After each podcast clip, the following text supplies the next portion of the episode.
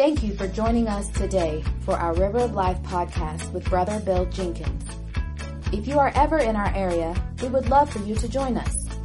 For more information, visit us at rolcrofferville.com.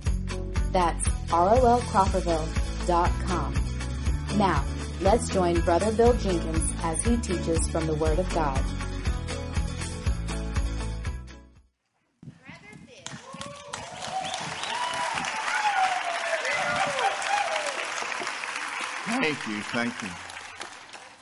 Thank you. Boy, wasn't that a good? You come to church and go to a wedding. Amen. I can't hardly wait till that after wedding fellowship dinner.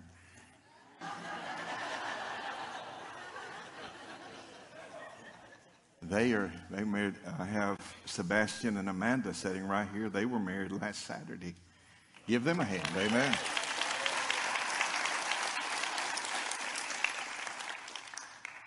Thank you for this opportunity. Thank you that you've come today in the absence of our pastor. I was thrilled to death when he called and asked if I would fill the pulpit today. Linda and I, in these days, we have been doing a lot of other stuff, not traveling as much as we once did, but we're doing, unfortunately, a lot of funerals. You know, people still dying. Have you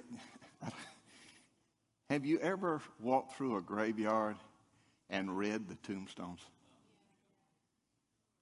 What are people thinking?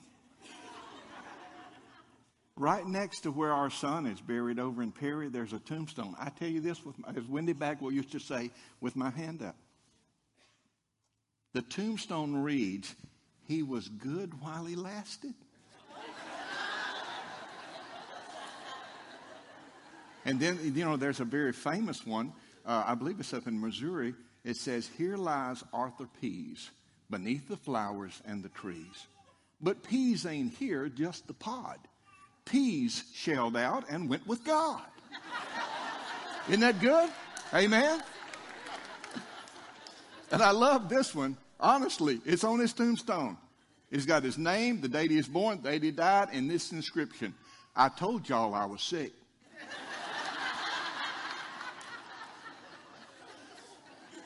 But in walking through the graveyard the other day, reading the inscriptions, I came across this: "His life honored God." What an inscription to be found on a tombstone. You've got your Bible. Please take it and turn with me to the 12th chapter of the book of John. And I want to speak for just a few minutes this morning on this subject: the life that God honors. You hear people make that statement all the time. You need to live a life that honors God, and I agree with that. But did you know in the Old Testament, as well as in the New Testament, the statement is made that there are those who live a life that God honors. You've got your Bible, John 12, verse number 26. Jesus Christ has got the disciples in the upper room. It is the conclusion of his earthly ministry. This is the last night he's going to be alive on the earth. He's got them gathered around him. What will he say? Verse number 26. "If any man serve me, let him follow me. And where I am, there shall also my servant be. If any man serve me," here it is, "him will my Father honor." Wow. The word honor that's used here from a Greek lexicon of New Testament words means to be honest. It carries with it a connotation of fairness and integrity in one's belief and action. And then this phrase, "to hold in highest respect." According to Scripture, you can live a life that when you come to the end of it, God honors you. Now understand that in order to live a life that honors God and a life that God will honor, you must begin with a foundation. And the foundation is Jesus Christ. 1 Corinthians 3:11, the Word of God says, "For other foundation can no man lay than that which is laid, which is the Lord Jesus Christ." You must be sure that you're saved. You cannot build on this foundation if you don't have this foundation. And according to scriptures, there are many people who profess the name of the Lord Jesus Christ, and they have never been saved. Matthew chapter 7, 21 through 23 tells you all about that. And so I would ask you at the very beginning of our service today, are you saved? Preacher, I got baptized. We joined the church. Is that salvation? Not according to the Bible. And it's very important that we use the Word of God in dealing with the most important choice that you will ever make in your lifetime. Do you understand that God never sends anyone to hell? I have people make that statement to me all the time. They say, well, I'm just not going to believe in a God that'll send anybody to hell. Here's what your Bible says. The Word of God tells us over in 2 Peter chapter 3 and verse number 9, the Lord is not slack concerning his promise, as some men count slackness, but is long-suffering to usward. Listen, not willing that any should perish, but that all men should come into repentance. Titus chapter 2, verse number 11. Here's what Paul wrote. He says, for the grace of God that bringeth salvation hath appeared unto all men. So are you saved? You understand that you're not going to get saved when you get ready. And people tell me that all the time, preacher, when I get some things straightened out, you know, preacher, when I get a little bit better, you know, preacher, I just need to turn over a new leaf and try hard. No, the Word of God says in John chapter 6 and verse number 44, no man comes to me unless the Father draws him. Now, I'm going to give you some theology real quick, all right? When Jesus Christ died upon the cross, he told his disciples right before his death, he said, it is expedient for me, John chapter number 16, that I go away. For if I go not away, the Comforter will not come unto you. The Comforter is the Holy Spirit of God. And according to John's Gospel, the 16th chapter, when he, the Holy Spirit, comes, he convicts the world of sin. Do you understand that when you do wrong, and you immediately know you've done wrong, it's the Holy Spirit of God. Now, some of us have wives, but it's usually the Holy Spirit of God that tells us we're wrong. That's his job. He convicts of sin. When the Word of God says that there is none righteous, no, not one, Romans 3:10, or when the Word of God says in Romans 3 and 23 that all have sinned and come short of the glory of God, we have people who justify themselves. They look at others and say, well, I'm not as bad as they are. Preacher, you just don't understand. I don't run with that crowd. Do you understand that the Bible teaches us that all of our righteousness, the very best that we can do, is as filthy rags in the sight of a holy God? And if that's what our righteousness looks like, what must our sin look like? Your Bible says in Romans chapter 6 and verse number 23 that the wages of sin, that thing that the Holy Spirit of God is convicting you of, that the wages of sin is death. That's the payment. That's not dying and going to the funeral home.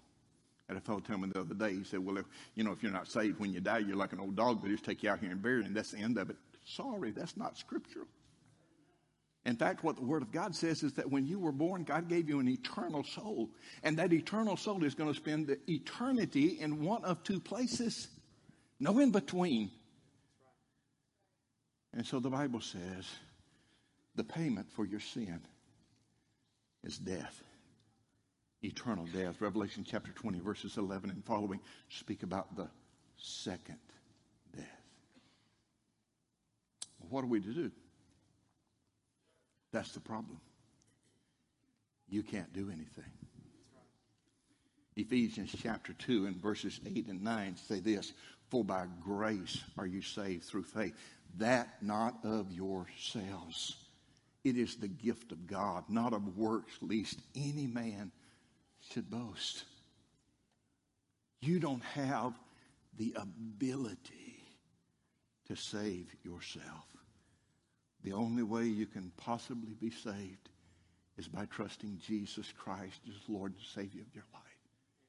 Romans 6 and 23, we mentioned it briefly a moment ago. He says the wages of sin is death.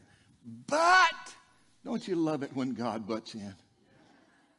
But the gift of God is eternal life. How is that possible? How can God look at someone who is vile and wicked and sinful, such as I, and say, Bill, if you're willing, I will give you eternal life? And I say, but wait a minute, God, that my account's not settled. I've got all these sins. Somebody's got to pay for them. For your Bible says the wages of sin is death. And God said, I got that covered. Romans chapter 5 and verse number 8. The Bible says that God commended his love toward us, and that while we were yet sinners, Christ died for the ungodly. And so I repent. Is that important? Your Bible says, Luke chapter 13, verses 3, and again in verse number 5, except you repent, you shall all likewise perish. What is repentance? It is knowing that what I'm doing is wrong and turning away from it, never to do it again. Proverbs 28, verse number 13. Can we get that up on the screen? Listen to what the Bible says. He that covereth his sin shall not prosper. How do you cover your sin? By excusing it, by saying that what you're doing is not as bad as what somebody else is doing. You cover it with lies, and once you tell a lie, you have to tell another lie, and another lie, and another lie, and keep on lying until everybody knows that you're a liar. And the Bible says, and all liars shall have their part in the lake which burneth with fire and brimstone. But look what it says. But, he's butting in again, isn't he? Whosoever confesses and forsakes them shall have mercy. I call it the gospel two-step. You confess it, yes, but there's another step. You must forsake it. And having repented of my sins, I cry out to God. But preacher, you don't know. You don't know who I am. You don't know what I've been doing. You don't know where I've been. If you knew, you wouldn't ever think I could get saved. Listen to what the Bible says. Romans chapter 10, verse number 13. For whosoever shall call upon the name of the Lord. You see that word whosoever? You can put your name in there. For if John, if Susie, if Bill, if Madeline, if Harry, if Pat, for whosoever shall call upon the name of the Lord shall be saved. Oh, come on. I preached in Episcopal churches where they shouted more than that.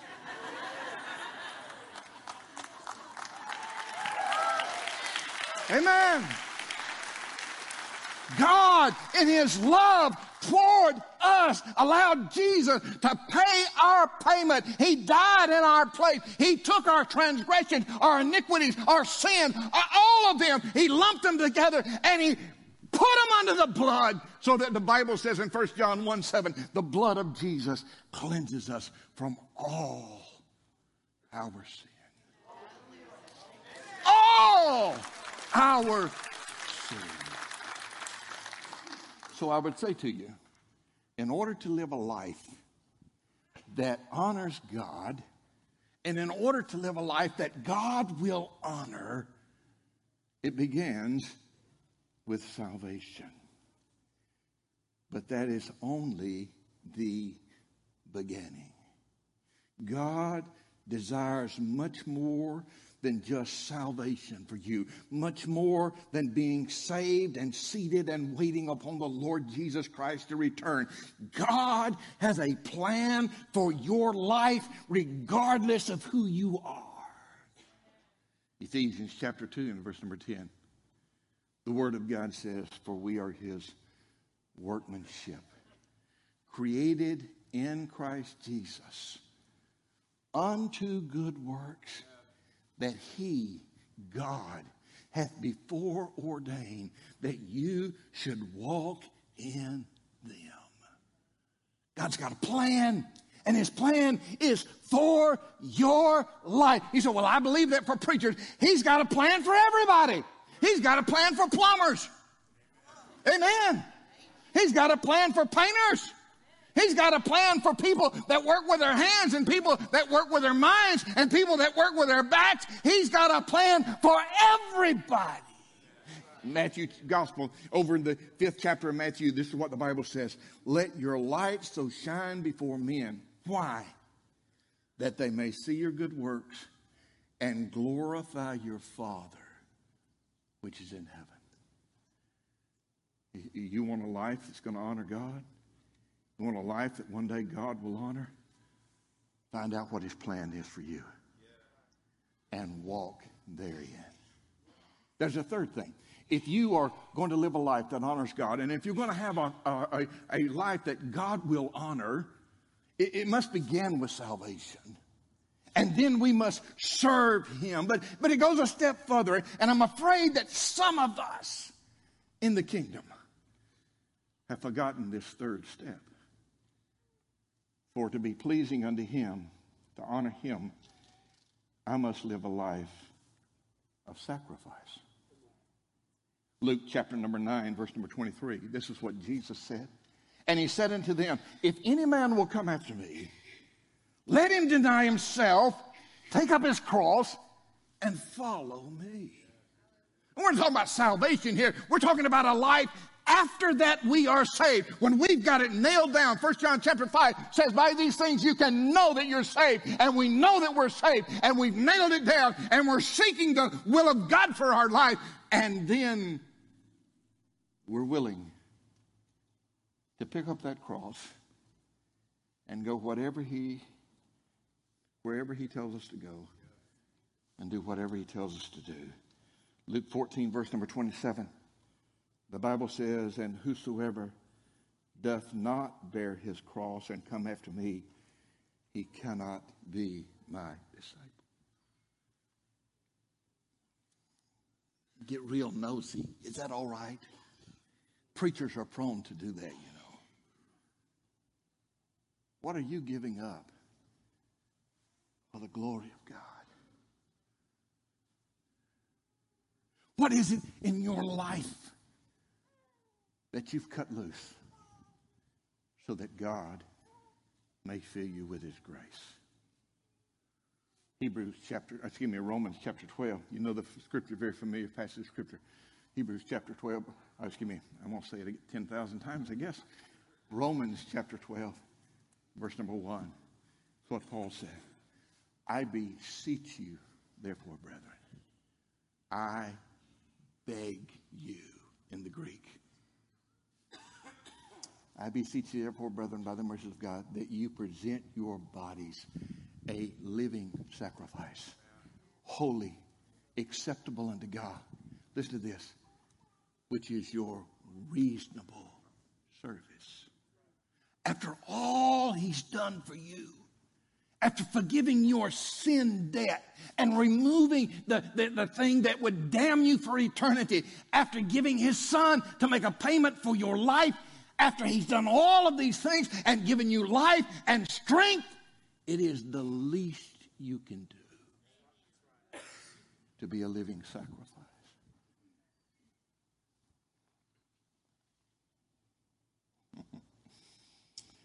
So how does God honor those who live for Him? I've worked on this all week. I want to know. I want my life to honor Him. But the scripture says that He will honor a life that's dedicated to Him. And I found three areas in which he's going to do it. And the first one is this. He's going to honor us in the area of living a life for his honor and for his glory.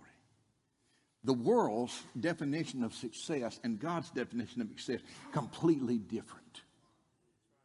The world tells you that you've got to succeed. You've got to try harder. You've got to become that athlete. You've got to become that singer. You've got to become that personality. You've got to become that politician. You've got to succeed in life. You've got to come up. And then in the process of coming up, you get a big house. You get a lot of fancy cars. You get a lot of jewelry. You get a big name. And you're a success. I looked on the internet. And so many of y'all young people, y'all amaze me the way you get on the internet and go from place to place. Some of us who might be just a little bit more mature, we have problems sometimes. So I Googled this. Celebrities who've committed suicide. There's a website called Wikipedia. I opened it up. Do you know that since the year 2000, they didn't go back any further than that, since the year 2000, there have been almost 500 people, celebrities, who've committed suicide. And it's amazing when you began to read this website. They're professional athletes, they're actors, they're singers, they're songwriters, they're musicians, they're playwrights, they're presidents and CEOs of company, all of them, 26 pages.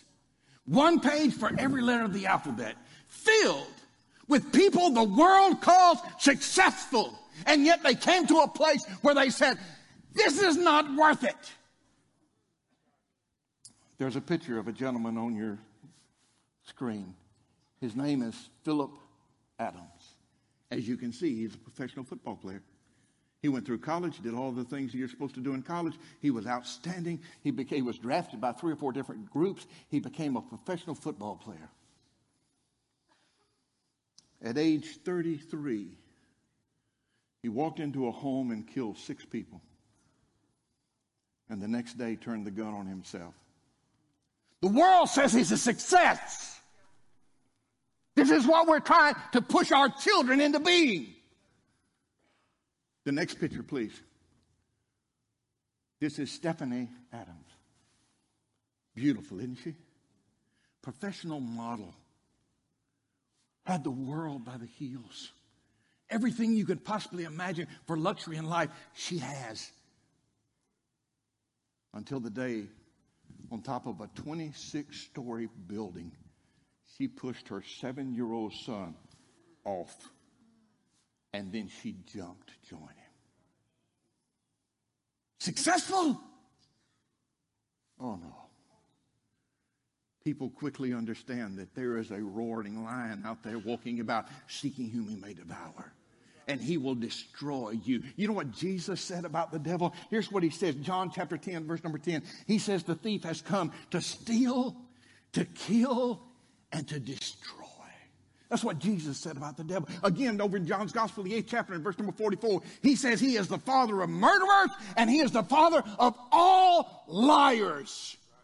When he's offering you the world and all of its treasures, understand he always pays off with fool's gold and paste pearls. However, there is a life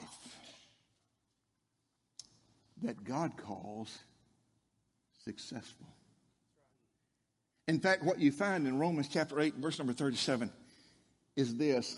Paul is writing this. He says, nay, in all of these things, we are more than conquerors through him that loved him. Have you read this book lately? Do you know that in this New Testament, and I know some people just carry a New Testament, but I carry both of them, you know. It's like having a double-barreled shotgun. You never know when you're going to need that other barrel.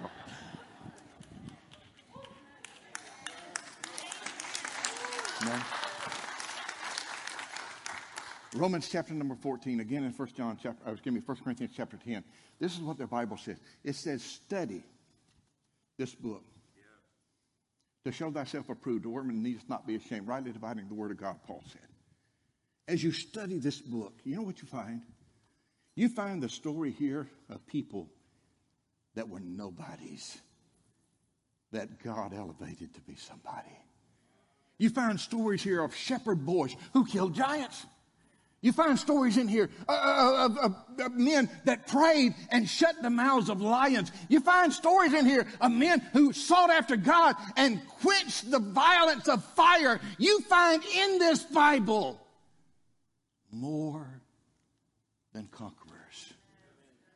In this life, they lived for the glory of God, and the victories abounded in the life of the children of God. They barriers were broken down. Walls of hate and walls of separation were removed. Crowns of glory were won. Why? Because they had entrusted their life and their keeping to a God, you ready? Who cannot fail. Woo! He's already won the victory. He has already made us victors in Christ Jesus. He's already elevated us. Hey, that doesn't mean you're going to be rich. That doesn't mean you're going to be famous. That doesn't mean that the people of this world will ever know your name. But dear friend, if you'll stay hooked up with Him, if you'll live your life for His honor and for His glory, there'll come a day according to the Word of God when He will honor you.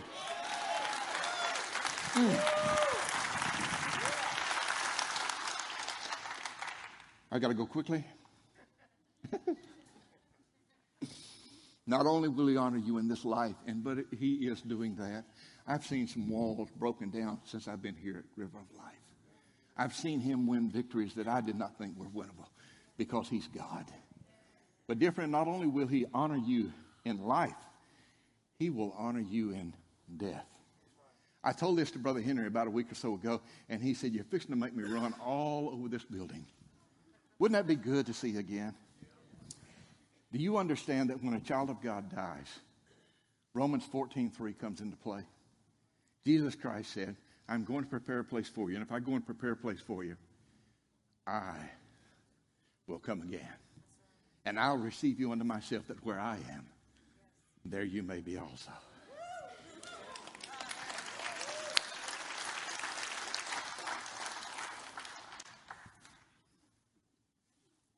When you close your eyes in death as a born-again child of God, the first thing that happens is that you see Jesus face to face. You get to see Him with His nail prints in His hands. You get to see Him who gave His life as an atonement for your sin. You get to see Him who has been the great mediator of your life, the entirety of your life. You get to see Him who is set at the right hand of God the Father, making intercession for you. Do you know what that means? Hallelujah. There are times, and I know that God's in heaven, and He sees me do something stupid, and I know that that's probably hard for you to get a grasp on, but that happens about 50 times a day. And just about the time God in righteous anger is ready to strike me down because of my stupidness, Jesus Christ steps in. He's my mediator. He's my intercessor. He said, "Don't kill him, Lord. I'm still working on him. There's an unfinished part in there. I'm still trying to get him to be transformed into the image that you would have him to be. He's my son." There have been those that God gifted in their time of death to see the unexplainable. One of those is recorded in Scripture, Acts chapter number 7. There's a young man there, who is so committed to God that he refuses to shut up. Have you ever met anybody like that? And they told you, "You don't shut up, we're going to kill you." He's preaching. And the Bible says they bring him outside the city walls. And as they're there, they pick up these big rocks and they began to throw them at Stephen. And he's being pelted with these great big rocks and he's about to die.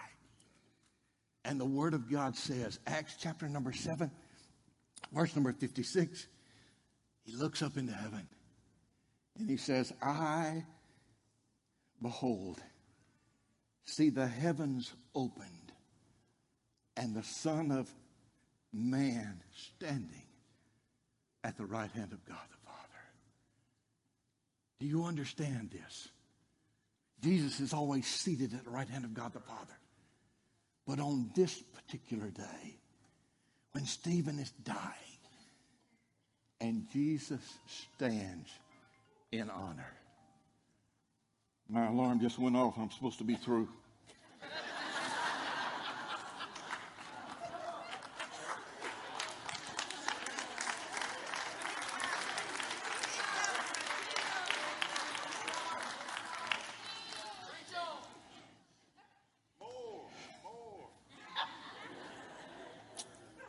There was a great preacher a little over 100 years ago by the name of D.L. Moody.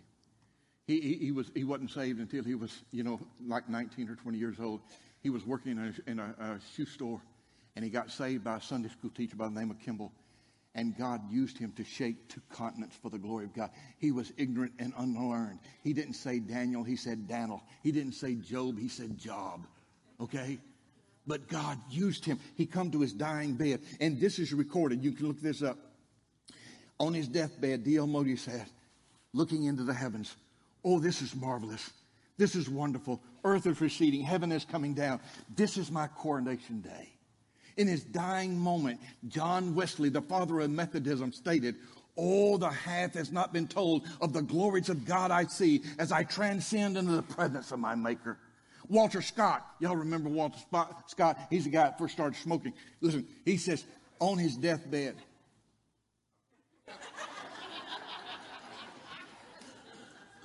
they said, "Walter Scott, what do you see?" He said, "Regions of everlasting bloom and beauty." And the list goes on and on and on. But I've got a personal one I have to share with you. I met the man in 1985. He's one of the most godly men I've ever been around. He wasn't a preacher, wasn't a deacon, wasn't an elder. Just a godly man. He was raised up during a time that he didn't get to finish high school. He had to drop out of school and help his family support the family. And because of his lack of education, he never held a big fancy job. Most of his jobs were menial through his life. Biggest house he ever lived in was the one he died in. Just over 1,500 square feet. A concrete block house. He got married, had two girls. Back in the late 50s, an evangelist by the name of E.J. Daniels came to Perry, Florida, held a revival meeting that lasted almost 5 weeks. That would kill most of us right off. During that revival, this man went forward and got saved. He got so glorious saved. 2 Corinthians 5:17, "Therefore, if any man be in Christ, he's a new creature." He became a new creature. Old things were passed away. Behold, all things were made new. His wife, now with two teenage daughters, said, "I didn't marry a preacher, and I'm not going to be married to a preacher." And she left him. He went 3 times to get her and bring her home from other men's homes. The 4th time, they divorced, and he's left to raise 2 teenage girls. In the church that he was attending, there was a lady, this is several years past now, and her husband died of cancer. She was a godly woman, had two sons, both of them grown. And so they got together and they married. The wedding ring cost less than $10. No riches, no value. As life progressed, they served God. He was a great soul winner. His wife, the first wife, after being used up by the world, now sick, was placed into a nursing home. No one would go see her. Many times she'd lay there in the filth and the squalor until one of the aides come by to change her diaper. And this man and his wife found out about it. And so every weekend they went to the nursing home and they sat with his first wife. And they changed her diaper. And they sang gospel songs to her. His life went on till the day came that they told him he had cancer. He was completely ate up, stage 4. He went to Gainesville for some treatments. You know how those things go. He came home, had a little 1,500 square foot house. They put a hospital bed in the front room of the house, and he would lay there until finally he went into a coma. He'd been in that coma 3 or 4 days, nothing to eat, nothing to drink. His wife and his oldest stepson were sitting by his bed, 9:30 on a Tuesday morning. They were playing gospel music in the background. And this man that had been in a coma for 3 or 4 days, all at once, sat up, looked out the window, and said, "There comes my Jesus." And he laid back, and he died. Wow.